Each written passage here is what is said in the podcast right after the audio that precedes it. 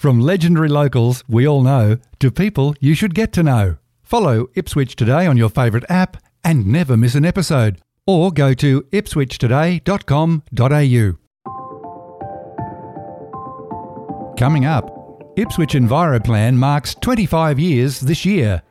Its aim was to acquire key bushland to create conservation areas with funding from a green levy on rates. On the show, my special guest is former Ipswich councillor and chair of the Parks Committee in 1996, Gerard Pender. It's Thursday, September 30, 2021, and I'm Alan Roebuck. Welcome to Ipswich Today, which acknowledges the traditional custodians of the land on which it is produced and pays respects to elders past, present, and emerging. This podcast is supported by Kinetics, people powered web hosting trusted by Australian businesses since 1999. Ipswich City Council's EnviroPlan levy on rates started 25 years ago in 1996. It was created to set aside specific funds for council to buy bushland areas, which council calls conservation estates. One person who was there at the time of the introduction of the levy was former councillor Gerard Pender, and he joins me now to talk about the EnviroPlan. Thanks for speaking with Ipswich today, Gerard. Thanks, Alan. 1996, it feels like an awful long time ago when you served as a councillor. I think it was from, what, 94 to 2000? That's correct, yep. Uh, before we talk about the introduction of the levy, can you paint us a picture of Ipswich in the 1990s? Well, from a council point of view, it was a time of great turmoil. There had been uh, on the political scene um, the ructions in the Labor Party at that time. Uh, the council had split. Um, there had been um, uh, Dave Underwood running as an independent.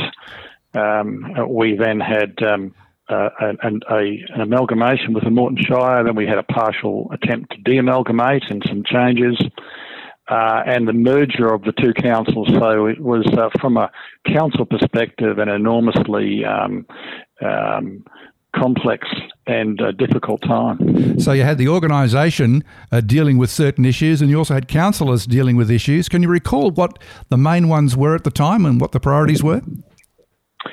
Look, it was uh, uh, well, it was all about um, the amalgamation issues. Um, you know, which which areas got priority, and and as you might might expect, um, you know, people from the the old Moreton Shire were concerned that you know they might be uh, not treated as you know full rate paying citizens, and then there was the the enormous issues with Springfield, which was at that time uh, being established, and all of the legal framework and agreements were being negotiated. So then there were concerns about you know how Springfield residents would compete with Ipswich residents and who would be given preference and who wouldn't. So there were lots of those issues uh, in the air at the time. You were chair of Parks when the EnviroPlan was introduced. Can you recall how that proposal came before the councillors and, and what sort of opposition you had at the time? Yeah, it wasn't an easy process, um, Alan. I mean, uh, some of the council officers at the time, uh, Craig Maudsley, Dave Baker, and others, were heavily involved and uh, deserve at least as much credit as anyone else for establishing it. Um, you know, we, we looked at it uh, in some detail. Green levies were not that unusual. There are other larger councils with them. We formed the view that, um, well, I formed the view with uh, with uh, some of the officers that we should have one. Um, the the process was difficult and complex, and, and, I suppose because of the amalgamation, there was a sort of a unique opportunity to set in place this sort of green planning for the future. Um, and a lot of it was also prompted by the Springfield development and the enormous area uh, involved there, and the enormous amount of um, um, you know green areas that we wanted to retain uh, uh, for public use. Can you recall what that first levy was? How much? Yes. No, look, I can't. I should have done my homework, Alan. You're, you're, you're going to tell me. That, no, uh, actually, no, I don't know. I know what it is today. I know that some of my fellow councillors thought it was too much. Well, that's uh, what I was going to come to. There would have no, nobody wants to tell ratepayers they've got to pay more than they really have to. So that's probably part of, of those vigorous discussions that happened at the time. Well, well, it is, and of course, any politician, and in, in, in, in, a way, that's what we were, doesn't like to bring in a nice um, I think it was referred to a nice big new green tax. Yes. Um, I mean, you can imagine um, um, the the sort of flack that you cop for doing that. Um, everyone wants to be seen to be low taxing and uh, and not imp- imposing other um, you know uh, obligations on ratepayers. But I thought, and others thought, that was the right thing to do, and we needed to have a specific levy and set aside funds so that the thing could be properly done and properly managed. We're all smarter with hindsight, Gerard, and now there's over 7,000 hectares of natural bushland and growing. In 1996, did you think land acquisitions would be so extensive?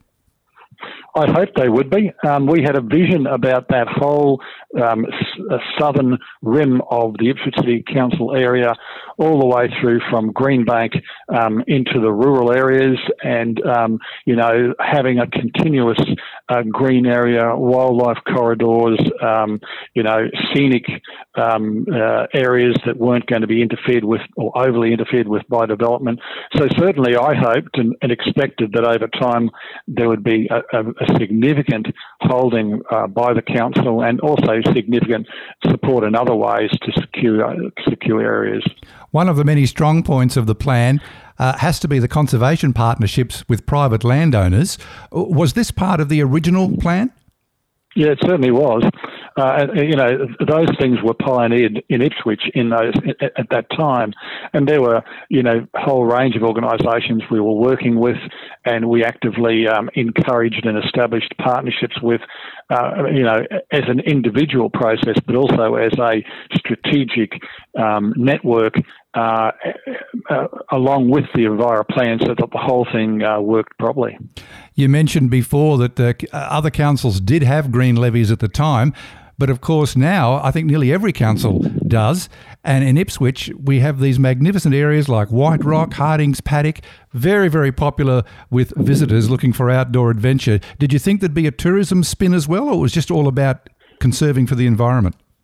No, no. Always thought there'd be the tourism spin. I mean, I've walked. I walked all of those areas at the time with various council officers and families, and we, uh, you know, we we looked at it on the ground, or I looked at it on the ground. I mean, I've always been interested in uh, in in bushwalking. Uh, you know, I, I thought that there's absolutely no reason these could not be popular um, walking areas for the public. I mean, it's, it's a bit hard to imagine that when no one even knew where White Rock was, and you had to have a, you know, a map to find it.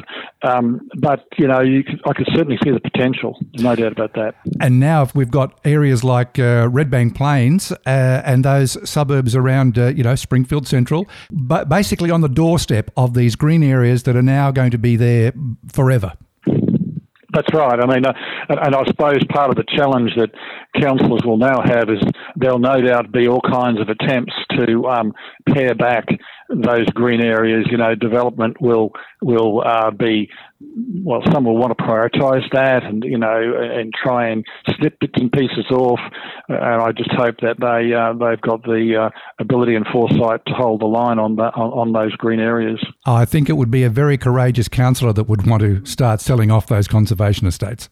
Yeah, it's more it's more, Alan. I think you know the the indirect effects of of mm. the surrounding development and all of the impacts that has, which are inevitable. You know, uh, I'm not anti-development. Um, I voted for all the Springfield uh, uh, stuff at the time, but you know, there's got to be a balance, and uh, there'll always be an attempt um, by, if I the more aggressive part of the development sector to try and you know um, get a bit more from those green areas. And I just think we need to make sure the balance is there.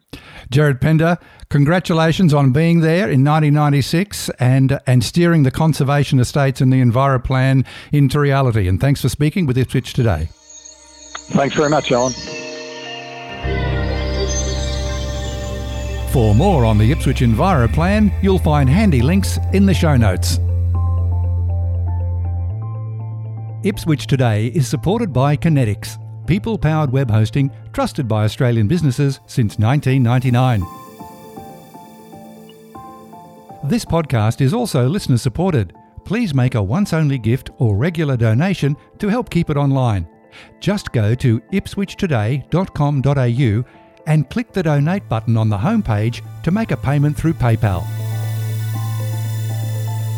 Follow and stream this podcast from your favourite app, including iHeartRadio and Amazon Music Podcasts, or play Ipswich Today from smart speakers. Music is supplied by Purple Planet Music. This is Alan Roebuck. Thank you for listening.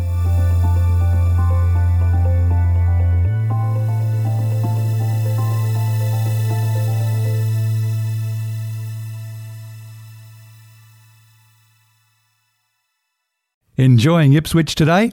Please share the love on your socials.